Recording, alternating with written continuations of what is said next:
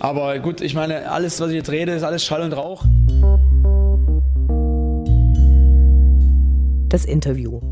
Gespräche mit Spielern, Funktionären, Initiativen, Freund und Feind.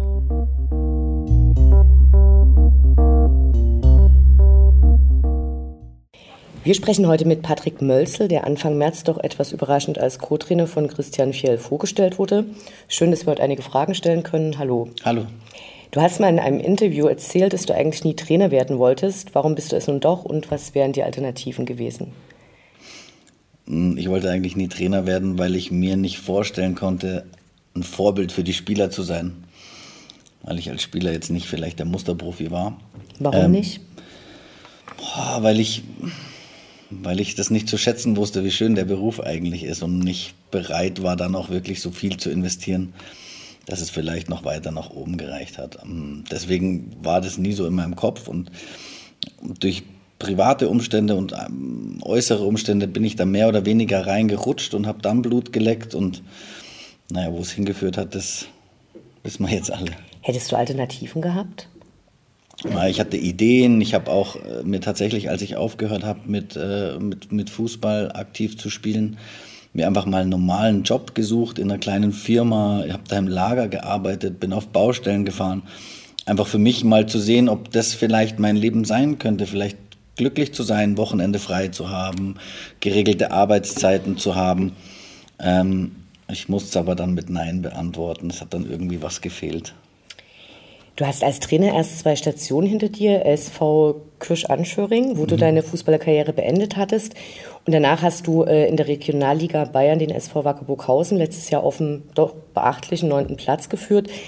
Was zeichnet deinen Trainerstil aus und äh, wie würdest du den beschreiben? Gar nicht so einfach. Ähm, ich glaube, dass ich ähnlich wie Christian eine ähnliche Philosophie habe. Ich möchte Fußball spielen ähm, ich möchte nicht der Oberlehrer sein, sondern immer schon einen guten Draht zur Mannschaft haben, weil ich glaube, dass das heutzutage der Weg ist, weil die Jugend von heute ein bisschen anders tickt und die, die Gruppen an sich auch anders funktionieren, als das früher wahrscheinlich der Fall war. Ähm, aber so im Großen und Ganzen schon dann die Bereitschaft auch einzufordern, viel zu investieren und alles einfach dafür zu tun, um erfolgreich zu sein. Du hast im letzten Jahr zusammen mit äh, Cheftrainer Christian Fjell deine Fußballlehre gemacht. Äh, was waren da für dich neue Impulse? Gab es da Sachen, die du vorher komplett anders gemacht hast oder hättest?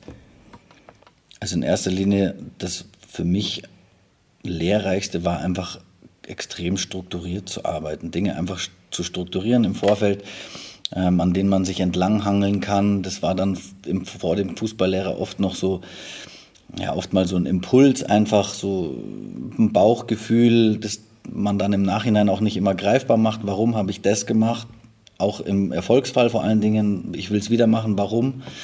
Ähm, das war schon viel Input und ja, einfach so dieses, diese, diese Gruppe, man befruchtet sich dann einfach extrem gegenseitig, weil jeder so einen anderen Ansatz hat und man spricht viel und ja, das fand ich schon sehr lehrreich. Wie kam es dazu, dass du bei Dynamo Co-Trainer geworden bist? Ja, am Ende des Tages muss man das Fehler fragen.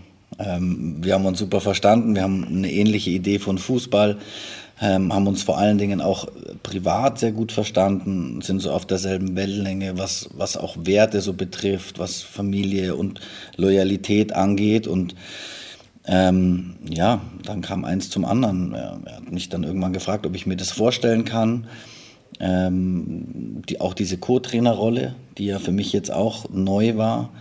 Ähm, und ich habe das irgendwann bejaht und dann sind wir es zusammen angegangen. Habt ihr euch vorher schon gekannt oder erst dort kennengelernt? Gekannt. Also nein, gekannt nicht. Wir haben gegeneinander gespielt. Wir sind der gleiche Jahrgang. Wir haben in der Jugend schon gegeneinander gespielt, aber nicht bewusst. Und wirklich kennengelernt haben wir uns tatsächlich jetzt im, in dem Lehrgang. Was sind hier deine speziellen Aufgaben? Also äh, wie sieht dein Tagesablauf aus? Mit wem arbeitest du hier am engsten zusammen? Wie stellen wir uns deine Arbeit genauer vor?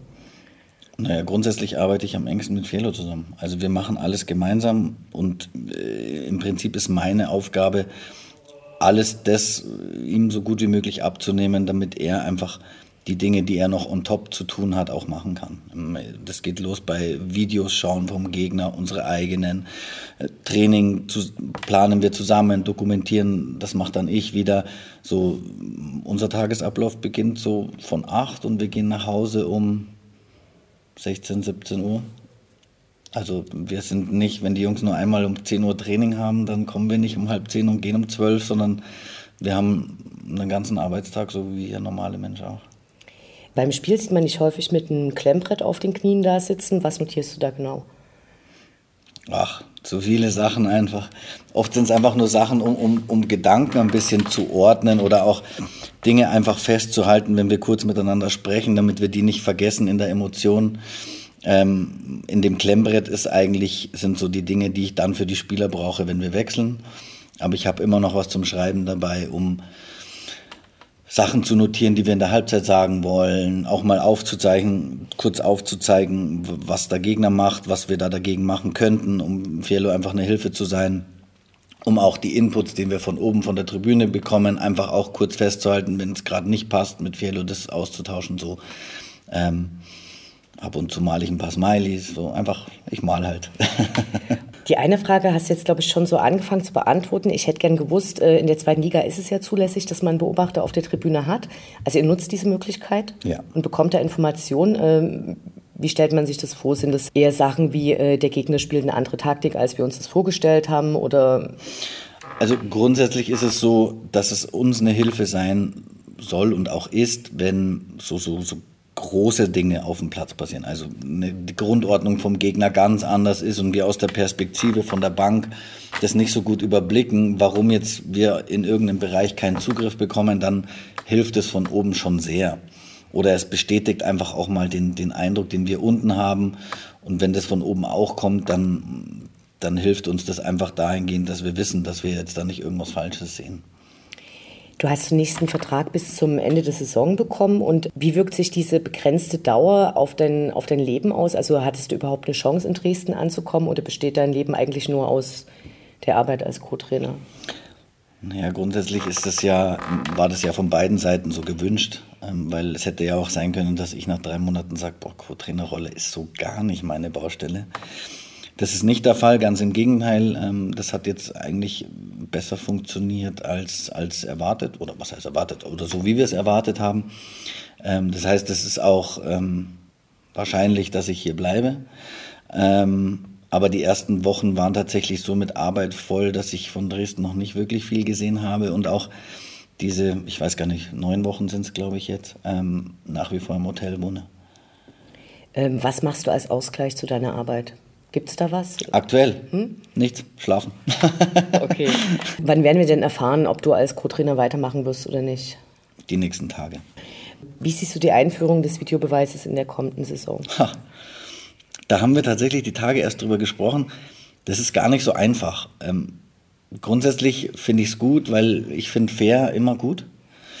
Wenn man jetzt so ein paar Spiele von uns betrachtet, bin ich mir nicht ganz sicher, ob wir da jetzt profitiert hätten vom Videobeweis. Ja, deswegen, also ich, wir werden es sehen. Ähm, am Ende des Tages ist es fairer, glaube ich, hoffe ich, wenn die ein oder andere Regel klarer definiert wird. Ähm, aber äh, ich, man, ich erhoffe mir halt einfach dadurch, oder ich glaube, das ist so der, der Ansatz von allen Beteiligten, man erhofft sich einfach so, dass alles fair ist. Gehen wir mal davon aus, dass es so ist und dann ist es gut. Wenn nicht, dann werden wir uns wahrscheinlich in einem halben Jahr wieder hier unterhalten und über den Videobeweis schimpfen. Mache ich auch gerne mit dann. Lass uns über deine Fußballerkarriere sprechen. Äh, wie und wo hast du angefangen und ab wann war für dich klar, dass du Profi werden willst? Also in meinem, in meinem Kopf rückblickend gab es irgendwie nie eine Alternative. Also ich habe zwar meine Schule alles brav gemacht, aber ich habe in München, bin in München aufgewachsen, also geboren sogar und aufgewachsen und habe dann ähm, in kleinen Vereinen gespielt, bin dann irgendwann bei 1860 München gelandet, da nach einem Jahr aber dann schon zum großen FC Bayern gewechselt, habe dann alle Jugendnationalmannschaften durchlaufen, bin dann auch bei Bayern Profi geworden und ähm, habe dann eigentlich so das Leben gelebt, wie man es nicht hätte leben sollen als Profi und bin dann so von Bayern zu Kräuter Fürth, dann zu St. Pauli, dann war ich sechs Jahre in Augsburg und am Ende noch in Ingolstadt und bin da dann, ja, habe da noch ein paar ganz gute Jahre gehabt, aber ich glaube, wenn ich am Anfang das Bewusstsein gehabt hätte und einfach mehr investiert hätte, wäre vielleicht mehr drin gewesen. Hat es für dich eine Rolle gespielt, dass dein Vater der erste Spieler mit Migrationshintergrund war, der als Profifußballer in Deutschland erfolgreich war?